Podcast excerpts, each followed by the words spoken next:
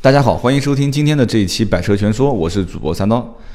前段时间呢，这个朗朗到南京来做了一次演奏会，那么因为是奥迪赞助啊，所以当时很多人都会问我说啊，三刀你有没有这个朗朗的演奏会的门票？哎，我觉得很奇怪啊，平时看身边这些人都不是走文艺路线的，怎么突然之间都喜欢要这个门票呢？我觉得很奇怪。后来一了解才知道，哦，原来是这样子的，就是他们家啊，确实。我们认识的这一辈人啊，就是有这这这祖辈人父母的这一辈，都没有什么艺术细胞，但是呢，都培养了下一代啊，都是去学弹钢琴。所以朗朗来了以后嘛，啊，这么一个大师啊，最关键就是，如果三刀可以免费给几张票哈、啊，那么不看白不看。后来我就想了一下，这个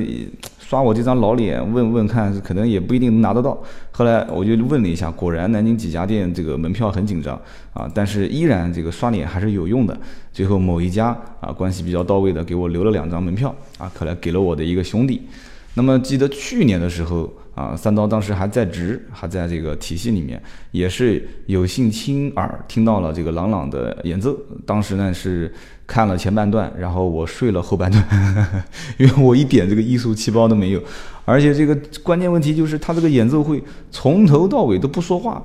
这个而且演奏的可能是一些大师的曲目，我听不懂啊，关键是对吧？你你要是如果是一场这个什么现场的摇滚乐，我还能跟到一起嗨起来啊，跟到一起摇头，这个听的实在太索然无味了啊，就一点都不懂。最后就是看到我我已经昏昏欲睡，实在是快撑不下去的时候，我听到这个现场掌声雷动啊，大家都都就是很很这个欢呼雀跃的样子啊。后来才知道啊，原来是这个黄河大合奏的前前面的这个这个这个开场曲。所以我当时觉得说，这个看来大家的审美的标准也就是这么个水平啊，就前面大家都没听懂，可能也许是没听懂，但是最后这个好像是黄河大合奏还是大合唱的啊，就这首歌大家都听懂了啊，噔噔噔噔噔噔噔噔啊，我也听懂了，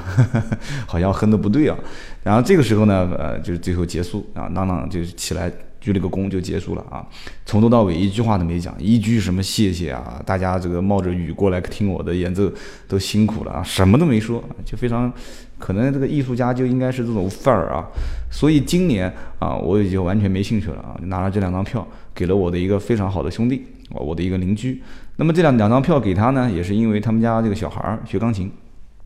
那么我为什么一开始聊了这么一大段好像是跟车无关的事情呢？啊，我想讲的就是，其实这个啊，我的这个兄弟当时拿门票的时候开了一辆小车啊，这个车子是我印象中三年前我陪他去买的啊，当时也是。呃，因为他的自身的条件各方面的一些啊，他用车的需求啊，最后给他综合分析下来，包括他的预算，我觉得这辆小车子蛮适合他的。那么果然这三年他开的还是很顺，而且呢也这个车没给他操很多的心。呃，然后那一天我看到了这辆车，我一看它的公里数，三年才开了一万多公里啊！我说你基本上就没开啊，这个车子对吧？如果说要是我们正常开的话，三年应该在四万到五万公里啊，就基本没怎么开。我说怎么回事啊？他说平时反正也很近啊，就电动车带个步就可以了，反正偶尔稍微远一点的地方开这个车。我说稍微远一点的地方开这个车，啊也对，也没什么问题。但是不过话讲回来，他可能手上没有太大排量的一些车啊，就是大排量的车开长途可能更舒服一些。但是他当时讲稍微远一点的地方的定义。应该就是可能二十公里啊、三十公里这样的一个范围啊，因为他毕竟不经常去跑太远的地方，所以当时推荐他买的那款车啊，我也不卖关子了，绕了这么久，就是铃木的雨燕。啊，讲铃木雨燕的这一期其实也是上一期准备跟大家来聊的，后来是因为某些特殊情况，所以呢，这个相关的部门讲说啊，就你不要太呃涉及到日本这两个字，不要涉及到日本车啊，所以就把它往后推啊，就推到这一期。其实。铃木的雨燕这款车，应该讲是我在接触铃木的所有车型当中，我认为最经典的两款车之一啊。一个就是奥拓，就不用讲了，这么多年了，就包括现在新奥拓，以前的老奥拓啊，不管是长安奥拓还是重庆奥拓，参见我之前的那一期啊，我以前说我开奥拓的那个这个这个这个经历啊。那么讲到这个雨燕，就更有好玩的事情可以聊了啊。首先一个就是我这个兄弟啊，我这兄弟呢是在一个国有企业上班的。然后各方面收入呢一般，不算是太高，但是呢，这个怎么讲呢，就是居家过日子，勉勉强强也就够了。然后呢，小两口平时呃可能工作也比较忙啊，所以呢，简单的带个步，然后简单的去啊接送小孩幼儿园啊放学，就是这样的一个很简单的需求点。那么小两口的收入水平也很一般，所以呢可能可支配的资源也就在大概在六七万块钱啊，可能他也许有个十来万的存款，但是可能六七万是中国人买车相对来讲比较保守的一个观念，就是花一部分钱，然后再留一部分这个作为积蓄，对吧？以防万一啊，万一有什么事情突发了，是吧？所以六七万块钱，当时他反复的问我买什么车。其实我印象中那段时间应该是比亚迪的 F 三 也是比较火的时候，他当时也有一些纠结啊，就是说是不是就是买一个这个比亚迪的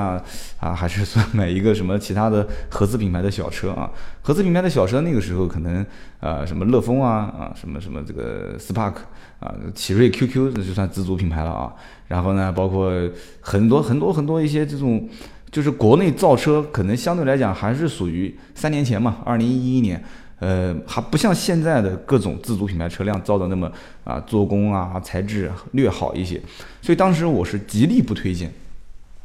我是极力不推荐买这个自主品牌啊，我当时就说你宁愿超那么一点钱买一些合资品牌啊，也尽量不要选自主。那么合资品牌的话，你这个预算可能空间方面你就不能太有要求了。然后他跟我讲，他说我没有什么要求，我唯一就是要这个车子省心一点啊，不要到时候买回来这个地方坏了，那个地方坏了，我没时间修，而且呢我也心疼啊，花那么多钱一个新车。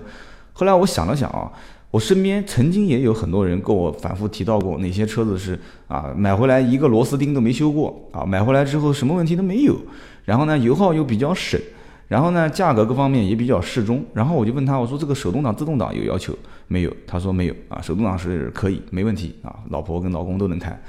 然后当时我就印象中，我说，哎，我说我我那个时候还是我一一年应该还是开的奥拓吧，啊，那时候已经换车了。那个时候我之前开的是奥拓，然后我就觉得你如果不介意的话，你可以看看奥拓啊。然后他当时看了一眼，说，哎呀，不行啊，就这个奥拓。这个奥拓开起来有点太没面子了啊！而且这个奥拓呢，毕竟他当时也讲不出什么三缸四缸啊。后来是我帮他讲的，我说的确也是，这个奥拓呢是个三缸车，虽然是省那么一点油，但是噪音比较大，而且跑高速的话确实是挺折磨人的啊。这个动力上不来，噪音又很响。我说你不行，你还是考虑四缸啊。四缸的话，四缸发动机其实能买的也蛮多的，当时还推荐他买北斗星啊。后来我说这样子吧。你稍微想要一点面子啊，要想买个合资品牌，然后呢省点油又省心的，那你就考虑买铃木。他说啊，你别跟我推荐奥拓。我说不是的，比奥拓略高一档的这个铃木的雨燕。他说哎，雨燕我知道，但是雨燕这个车我印象中也挺贵的，七八万块钱。我说不是的，我说雨燕有一款最低配的，当时我们应该印象中是叫经典版啊，后来可能慢慢叫做什么什么这个手动标准版啊什么的。当时这个车子我价格印象非常深，六万块钱缺两百啊，就是五万九千八，而且据说是全南京当地是不让价啊，但是可能是刷了我这张脸也比较有作用，给他让了小一千块钱啊。所以当时这个车子我觉得性价比就很高，而且就很透明，这个车买这个车就很省心，就从买车开始就很省心。为什么呢？因为几乎就没什么还价的空间，五万多块钱的车，你说你跟他怎么还？其实就千把块钱，我说实话还跟不还也就那么回事啊。所以当时刷了一张我的脸，正好那个时候他们店的销售总监跟总经理我都认识啊，打个招呼，我说哥们儿。啊，都不容易，买这个车子你也懂，呵呵，什么样的一些车主都是一块钱当两块钱花的。我说能便宜就便宜一点嘛，啊，说那行啊行啊，反正展厅正常没优惠，给优惠一千块钱。所以当时五万八千八，五万八千八，然后再刷我这张老脸，然后再磨一磨，啊，送点贴膜，送点脚垫啊，简单的就反正就是装装好就就走了。后来当时我印象中这台车开出去的那一天还是我帮忙的啊，然后是一路从南京的这个应该是从哪里啊，是从这个大明路，然后开到了这个珠江路，那天是去珠江路干什么事情的啊，然后啊、呃、试了一下啊，在拥堵道路回去的时候走绕走绕城啊，绕城也试了一下这个小高速，然后呢也试了一下停车啊，倒车入位啊各方面，反正那台车子那天我玩的还是很开心的，最起码我感觉就是这个车开起来很舒服。啊，舒服是当时雨燕给我的第一感觉，就是不是那种就是离合器一抬就啪嗒就熄火的这种感觉，因为当时我印象中 一点三 排量，而且这个发动机还是跟国外不一样的。其实我一我当时跟老婆去泰国玩的时候，当时印象也很深，就是满大街跑的全是这种小雨燕啊，雨燕很多，而且当时觉得雨燕就是国外很多车跟国内都不一样，就是看起来的这个后面的尾标上面的英文是一样的，但是呢，就是跟国内的车就不一样，特别是日本车啊，国外叫飞度，然后过去看一看国外的飞度，它不叫飞度，但看起来又像是飞度啊。然后国外那个车子看起来像雅力士，然后国内叫雅力士，那国外又不叫雅力士，也可能叫雅力士，长得又不像雅力士，啊，所以讲得很绕口，其实就是不共线嘛，不共线不共平台，呃，平台共，但是不共线生产，所以就造成了国外国内很多车就有一点点不太相似。但是这个雨燕它至少从外形上和内饰方面，它没有欺负中国人啊，它就是外形跟内饰都是一样的。但是呢，可能是觉得这个车还是想走啊这个平民路线，还是要把价格压得低一点，一定要低一点，一定要再低一点，再便宜一点啊，再优惠一点啊，所以最后出了一款 一点三 手动挡，然后这个 一点三 手动经典 五万九千八 是卖的最好的一款车，应该讲绝大多数的人看到这个车，但我讲的最好是以前啊，现在也不行了，现在真的。我我我个人分析，很多的一些老百姓都看得很开，五六万块钱、六七万块钱，其实在自主品牌很多的一些品牌的车型当中，都能选购到很多的一些配置也比它好，然后这个空间也比它大啊，外形各方面也比较时尚的一些车型。那有机会哪天我们再具体来聊。我们今天就聊这个雨燕，所以当时我就觉得这个雨燕啊，我觉得性价比蛮好。在二零一一年的时候，我觉得呃应该怎么说呢？就是裸车预算六万以内啊，五万上下啊，这种我觉得应该是首选啊。因为什么呢？因为省油，这个车子本身一点三排量，我身边很多人讲说就五个油左右，五个油左右的油耗，几乎也就是一辆小奥拓啊差不多的油耗。那么基本上一公里就三四毛四五毛钱啊，那么就后来我了解下来，就是上次陪这个兄弟去拿啊这个朗朗演奏会的门票，我在路上我说我来开我来开啊，然后我就跟他聊，我说这个油耗怎么样？他说还好吧，也不是想象中那么省油啊。我说大概多少钱？他说五毛多，算了一下，那应该在七个油左右啊，七到八个油，一点三排量开到七到八个油，我觉得是有点偏高的啊，应该正常在六个油左右，六点五啊或者五点五。所以当时呢，这个车子呢，我玩啊，包括看啊，我总觉得啊，这个功能呢，也是没有一丝一毫的这个，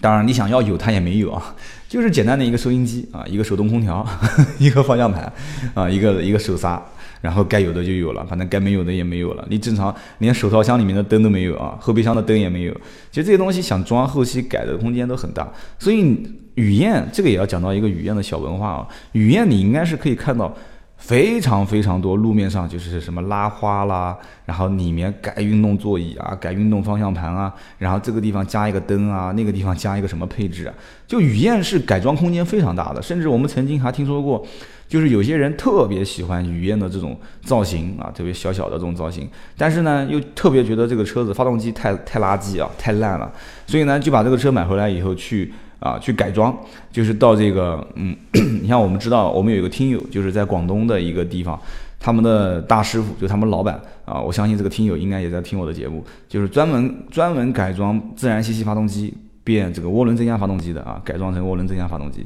所以当时我们曾经也看过，好像是在西安吧，也是我的一个好兄弟，他们那边有一条街叫金什么街的，就专门是每天晚上啊，也不是每一天，就是每一个月定期。啊，这边应该是有有有西安，是西安还是贵州？好像是贵州，是贵州当地啊。这个就是就是以前在网络上面出现过一个，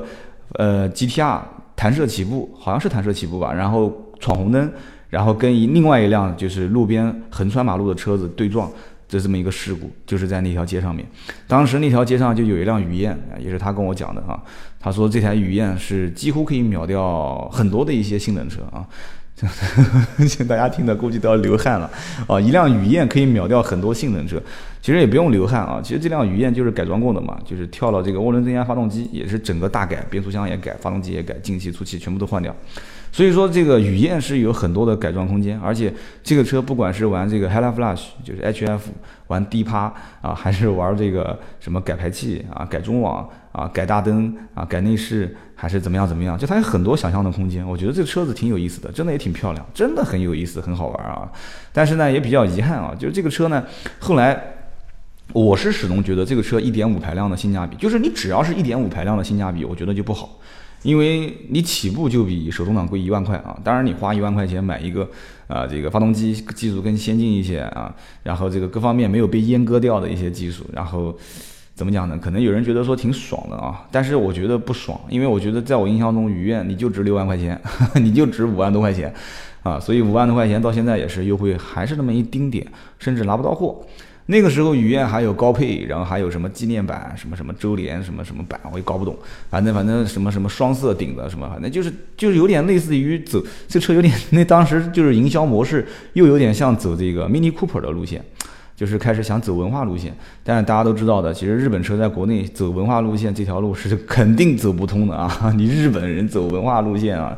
嗯，那那那你只是越走可能卖得越差啊！你不走文化路线，你谈谈性价比倒还好。所以这个雨燕这个车呢，当时呃，不管我在泰国，当时看到路面上很多车啊，看只能讲是看起来一样啊，我也没开过，也不知道动力怎么样。但是最起码从外形、从内饰跟国内来讲的话，几乎仿真度是 百分之九十九 啊，就几乎是一样的。大家也可以看一看，这个车应该是零六年上市的吧，就是零五年年底啊，零六年的所有的一些媒体的文章，就是大家都认为这个车到了国内有可能会针对中国的市场啊，比方说加长啊，啊，比方说这个排量上面、功率方面做一些变更啊，啊，比方说怎么样怎么样啊，最后发现，哎，外形没有任何的更改啊，除了这个什么雾灯啊，这个这个这个排气口有一点点小小区别，其他都一样。然后呢，就唯一 一点三 排量这个发动机啊，做了一些阉割哈，但是做完阉割之后，价格倒还好，还是比较公道啊， 一点三 的手动挡五万多。所以当时我讲一下我的心态啊。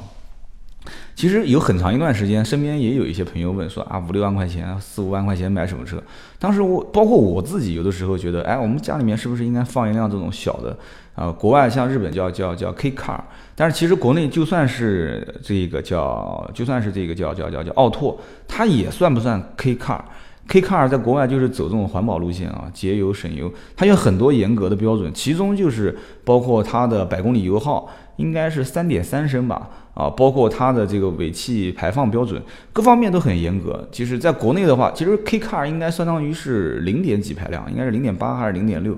所以像国内这种就是奥拓，奥拓应该是 零点八 排量，像这种什么 零点八、一点零 排量的车都不能算得上是 K-Car。我觉得像这种像这种车，以后哪天可以聊一聊。这种车型的话，上路可以应该讲，简单的带个步没什么问题啊。其实国内有点类似于 K-Car 的是什么？就是我我相信很多城市应该都有，就是那种扁三轮。TopoGear 到国内当时测试的那个三那个三个三个轮子的那个那个那个就是大概就是多少多少 C C 啊，它都按 C C 来算，就是摩托车发动机啊，这个拉线啊，然后那个排档往后拉就是一档、二档、三档、四档、五档，然后往前推。四档、三档、二档，然后甚至于很多车一档，然后空档，一档一档跟二档之间是空档，不是说一档往前推是空档，很有意思。我跟你讲，开过摩托车的人很多人都知道，而且是要半联动，而且不但要半联动，这个就是挂档的时候就是降档，反正这也说不清楚，这里面很多的一些小技巧啊。这个三刀开摩托车技术也不行，但我爸很牛叉啊，我爸可以通过油门换挡啊。但可能很多开摩托车车的人都讲说这个太小儿科了，这个小儿科。啊，这个就不不不多聊了啊，我们就说说雨燕这个车。雨燕这个车呢，我觉得有点纠结在哪里呢？就比方说，可能它的预算不多，确实是一块钱当两块钱，就是掰开来花的这些人。然后呢，觉得说，哎，要不干脆省点钱就买这个奥拓吧。但是奥拓呢，又觉得第一外形，我相信很多人对奥拓这个外形可能都不满意，就觉得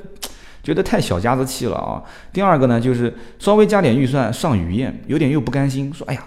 这买这个雨燕花了将近六万块钱，可能他一开始预算也就三四万块钱，因为你大家看看奥拓手动挡手动挡的价格就知道了。奥拓我相信应该很少有买自动挡吧？你别跟我讲你考虑啊买奥拓的自动挡哦。所以说这个雨燕的手动挡上了以后，很有可能会引导这个人去预算突然之间又增加。你别说不可能，你想想看，很多人都是这样子的。大家想说。哎呀，都已经买了雨燕了，反正也花了六万块钱了，要不再加一点钱？因为再加一点钱，七万多，那个时候七万多都可以买什么车了？雪铁龙爱丽舍应该可以买到了，对吧？包括捷达 一点六 手动挡也可以买到，然后包括很多的一些这种合资品牌的稍微配置低一点的，所以当时会让人很纠结。买车有的时候就这样，而且买车越是买四万、五万、六万这种车型，是越纠结。为什么呢？都是稍加稍微加一点点。啊，你就上去了，稍微加一点点又上去了一个档次。但是你要买三四十万的车啊，特别是要买三四百万的车，那可不是加一点点啊，那一加就是几万啊，三四百万的车一加就是几十万，土豪的钱也不是那么好挣的啊，他也要考虑说，嗯，可能我就不算了，我就不加了吧。所以说这个买雨燕这种车型，我觉得首先一个呢，就是你自己你要有一个坚定的信心，就是你首先知道从外形上来讲啊，我从呃，先不讲任何其他的吧，就从外形上来讲，我喜欢哪个车，五万多块钱，或者我的预算就三万到五万之间啊，或者是四万到六万之间。那么在所有的能看得到的车当中，我觉得雨燕的外形还是可以打一个比较高的分。这个不是我一个人说的，在国际上公认的啊，不管是汽车测评和国外的一些汽车测评，这个雨燕的外形设计的分数还是非常高的，而且它的前排后排的空间利用和这个后备箱的空间利用率，包括它的这个发动机的设计和它的整体的车辆的构造，包括电器元呃元件的这些构造都是很经典的啊，这个不可否认。虽然说这是个日本车啊，很多人带着这个民族情节说我肯定不买，不买不要紧，有情节也没关系。但是好车坏车，我们客观的讲，好就好，不好就不好啊。那么有一部分人可能会觉得外形我喜欢，但有一部分人说我不喜欢啊。我们且当你是喜欢的这一部分人，我们再往下看，实用性上来讲，实用性上来讲的话，你。有有什么呢？就是说实用性是我觉得是一两个面啊，有的时候它没有多余的功能，它就是实用，但是有些人认为它的功能越多，它越是实用。哎，这也是个很奇怪的，我觉得这是一个哲学理论，这完全是一个哲学理论啊，这不是我来聊的，这应该是东吴相对论的人来聊啊，这个梁栋跟吴国凡应该好好聊，什么叫做实用啊？其实这个实用，我觉得啊，雨燕它没有多余的功能，它就是一个简单的收音机啊，一个简单的这个叫空调，一个简单的方向盘，一个简单的刹车，一个简单的壳子给你啊，你就可以代步了吗？对吧？又是个铃木的牌子，好歹是个合资的啊，外形也挺好的。所以说这个价格，这个实用性对于一个车主来讲，我觉得应该在五万多块钱的区间，应该给人感觉是雨燕给我一种什么感觉呢？就是我每一块钱。我每一毛钱我都花在这个车上，我没有浪费啊，我就有这种感觉啊，就是说你要哪怕多给我一个功能，我只要想到我金牛座的性格，哎呀，不好意思，透露我私人信息了。这个我只要感觉到我有那么一毛钱，我花到了其他的不该用的地方，我就浑身难过啊，我真的浑身很难过。那我就觉得这个车子的一些功能，你你比方说很多人买一些中高档车，他说我就是不喜欢这个发动机启停功能。但是没办法啊，它全系标配发动机启停功能啊。然后还有一些人讲说，这个后排自动空调一点用都没有，我一年可能后排就没有几次能坐人。但是没办法啊，它就是标配的四驱恒温空调。哎，那这个你作为我的性格，即使以后可能有钱了，我可能也不会买这种很多功能是浪费的车型，我还是捡我有用的功能。所以我买车的话，功能的实用性对于我来讲是一个最关键的因素。所以今天聊到这个雨燕，聊到这个雨燕的话，其实做个小总结吧。总结话下来几句话，其实第一个呢，就是可能它现在不是一个很有竞争力的车型，为什么呢？因为包括在广东啊、福建啊，很多一些沿海城市，他们觉得没有屁股的车根本就不算车啊！你混得再好，再怎么样怎么样啊，你再跟我讲什么经济环保什么啊，你说我是一个什么什么提倡的什么主义者，没用！你开那个车去乡下啊，去老家，人家就看不起你啊！就讲的有点绝对，但是我身边很多人都是这么跟我讲的啊，就是说啊，包括我去的实地。就是了解到当地的风俗习惯，你看大街上面开的车就知道了，两厢车极少极少啊，两厢车极少极少，所以两厢车在很多地方就不被待见，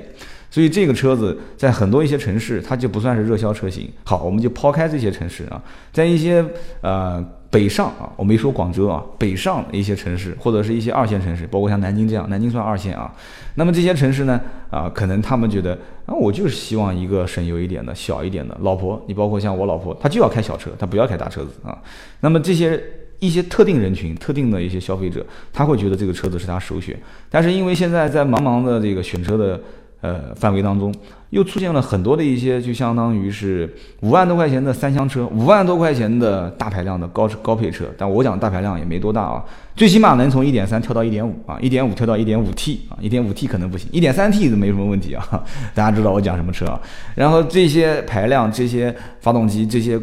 空间啊，包括造型也是越来越好了，然后内饰做的也是越来越精致了。那么很多人就会从原先的选择雨燕，因为选择范围很窄，跳到可能自主品牌。我觉得这是一个非常好的机会，自主品牌最起码应该就把以前的这些国外在国内啊，可能是用来捞钱的、洗钱的，也可能是它的经典车型在国内啊略微稍微售价调低一点，用来抢占市场的这些车，我们把它干倒啊！我们用我们自主品牌来填充它的市场，一定要把这一部分市场抢过来啊！我真的之前因为很少讲自主品牌，大家都说，哎呀，你这个人啊，这个这个这个有问题啊，这个不支持中国自主品牌的这个汽车。我打心底里面是支持的，但是关键问题是必须得。就像国外一样的啊，以前福特的 T 型车啊，一夜之间福特 T 型车就成了一个啊全球非常流行的一款车啊，卖了那么多。然后再有德国啊，德国这个甲壳虫，甲壳虫一上市之后，又变成了全球最畅销的车型之一。然后又出现了高尔夫，所以我一定相信啊，中国人肯定将来会造一款自主品牌的畅销全球的一款小车。那么一旦有这一天的时候，我相信啊，就像以后的这个春笋一样的，就是很多的国内的一些自主品牌就开始有自主研发的能力啊，有自主研发的一些，包括自建一些经销网络，然后啊，在我讲的经销网络不仅仅是在国内啊，就是全球就成为了一个啊平民啊非常是怎么讲呢？非常喜欢也非常畅销的一款车型。所以前段时间我也是在看啊，也是。呃，我曾经联系过一次啊，但是不是很熟悉，就是三十八号测评中心，我相信很多人也关注过它啊。三十八号测评中心有一期节目，就当时是啊，也是跟这个呃叶老师叶红啊，这个这个古董车老爷车，这个在国内非常权威，就经常我关注他的微博上面发了很多的一些老爷车，然后请到了叶红，然后还请到了一个很年轻的一个应该是网站的一个编辑吧，在一起聊天啊，就当时提到过，当时是哪一年？十九世纪二十年代是吧？还是二十世纪二十年代啊？啊，反正是应该是一九几几年，美国当时啊，这个销量达到两三百万辆的时候，全球第二的啊汽车消费国家才五万辆啊，才五万辆。所以你想想看，美国当时的汽车销量也是得益于这个福特 T 型车，所以丰田章男后来才去这个美国考察啊，这个这个这个亨利福特它的这个生产线，考察它的这个流程，后来慢慢慢慢才形成了这个丰田模式。啊，这个讲的有点远了，我们回过头来就讲这个这个铃木。其实铃木这个车子呢，呃，怎么说呢？铃木这两年也开始往大车上去造，但是我感觉都不是很，都不是很成功啊。包括 S U V 啊，包括大家经常会在问的这个 S U V， 包括这个轿车。那么其实不成功的原因，我觉得更多的大家还是把它当成一个铃木，你就是做啊微型发动机的，就是做微型车的，就是做小车子的。那么在国内小车不吃香，所以铃木呢也就。吃了很大的亏，但是我相信啊，我觉得铃木这个厂家还是应该啊，在这个领域里面精耕细作。我觉得现在有点走偏了，至少在我感觉有点走偏了啊。感觉 S U V 好卖，哎呀，铃木开始去生产 S U V 了啊。这个三厢轿车国内好卖，国内的人要喜欢加长，哎，铃木也过去开始造三厢轿车了啊。然后慢慢看看能不能啊符合中国市场，再拉个皮加个长。错了，其实铃木在国内大家的印象最深的就是奥拓，不用讲了。除了奥拓之后，我觉得雨燕大家应该印象也比较深。铃木我觉得就是应该精耕细作，小型车、微型车，零点几排量、零点几排量啊，零点三、零点四、零点五，就做这些小型车。如果能把小型车的这个市场精耕细作，把它的生产线拉长，然后给我们更多更好的精品车型，我绝对相信国内有很多的一些可能还刚刚才入社会的，手上不是很多钱，但是上下班就那么十几公里、二十公里带个步，挡风遮雨的这一部分人群，他们需要这些车。好。现在铃木不来做这个市场，那我先我当然也希望这些话不要给这个日本的某一些厂方人听到。然后日本也有很多的一些百车全说的听友啊，也是给你们打个招呼啊。然后呢，这个在国内的话，其实讲白了，这个市场是。呃，我记得前一期节目，前前哪一期啊？我记得讲的这个宝骏七三零，宝骏七三零，我觉得应该好好的赞一下啊。他看到了在国内啊，这个五六万、七八万啊、十万以内的 M P V 的市场做细分是有很大的一个一个一个空间的。哎，果然这个车上市之后卖得非常好。前两天在小区门口看到一个五菱宏光，还跟老板聊了一下，我说为什么选这个车啊？我说为什么不选宝骏七三零啊？他说宝骏七三零的话，对于我来讲还是贵了。他说我买这个车的价格。配置什么都有，就是壳子像个面包车而已。但是我买的是豪华版，我这个价格去宝骏的话，我只能买到最低配啊！我说原来是这样，所以你看，其实五菱宏光和宝骏七三零，当然他买的是五菱宏光 S 啊，其实正好是做了一个区位的差价的一个一个一个一个补充。所以在国内很多的一些汽车厂家，如果真的能听到我的节目的话，我觉得真的。小型车、微型车的这个市场，不要认为现在在国内大家觉得两厢车没屁股的车不好卖，绝对绝对有人会买，甚至是我我现在还有一点点动心啊，但是我们家没有那个充电的条件，我就喜欢毛想把那个智斗给买回来啊，就是拿二百二十伏电源插进去充个电，然后就能跑一两百公里吧，一百五十公里，然后我从这个小区其实就很简单的简单代步开到另外一个小区，然后来回跑个两三次，就是父母家我家我家，然后姨妈姑妈啊这些走走亲戚，平时转转玩玩，然后打打球打打球玩玩健身，就是这么简单的一个需求点，对吧？我又不跑长途，这么一个电动车开个几年卖掉，我觉得也亏不了多少钱，你说是不是？所以这个市场是一定不能丢，一定一定不能丢。那么好，今天这期节目呢，就跟大家聊了这个铃木的雨燕啊，一款小型车啊，希望听听大家对这个小型车的感觉是什么样。如果大家还是感兴趣，以后我也可以多讲讲一些小型车。小型车也是这个三刀比较感兴趣的一个领域啊，我觉得小而精致才是一个。怎么讲呢？我觉得是一个生活必须要达到的一个标准啊，小而精致，我就不喜欢大啊，住大别墅啊，买个大手机，呵呵然后赚大款啊。南京还有一个比较粗俗的话啊，就不讲了啊，叫冲大什么什么什么的啊，冲大什么什么。所以说这个今天这期就聊了铃木，然后最后呢还是打个小广告啊，欢迎大家加我们的订阅号 A B 的 B 五四五八五九。B 五四五八五九 在我们的订阅号上面会推送一些非常实用的文章，然后同时欢迎你们在论坛上留言，也希望大家关注二零一五年啊百车全说的改版，明年我们会推出正儿八经的会员制，然后这个会员制是会给大家做一对一的个性化的服务，也希望大家在论坛里面多多提意见，多多提出你们的一些想法。好的，今天这一期就到这里，我们下一期接着聊。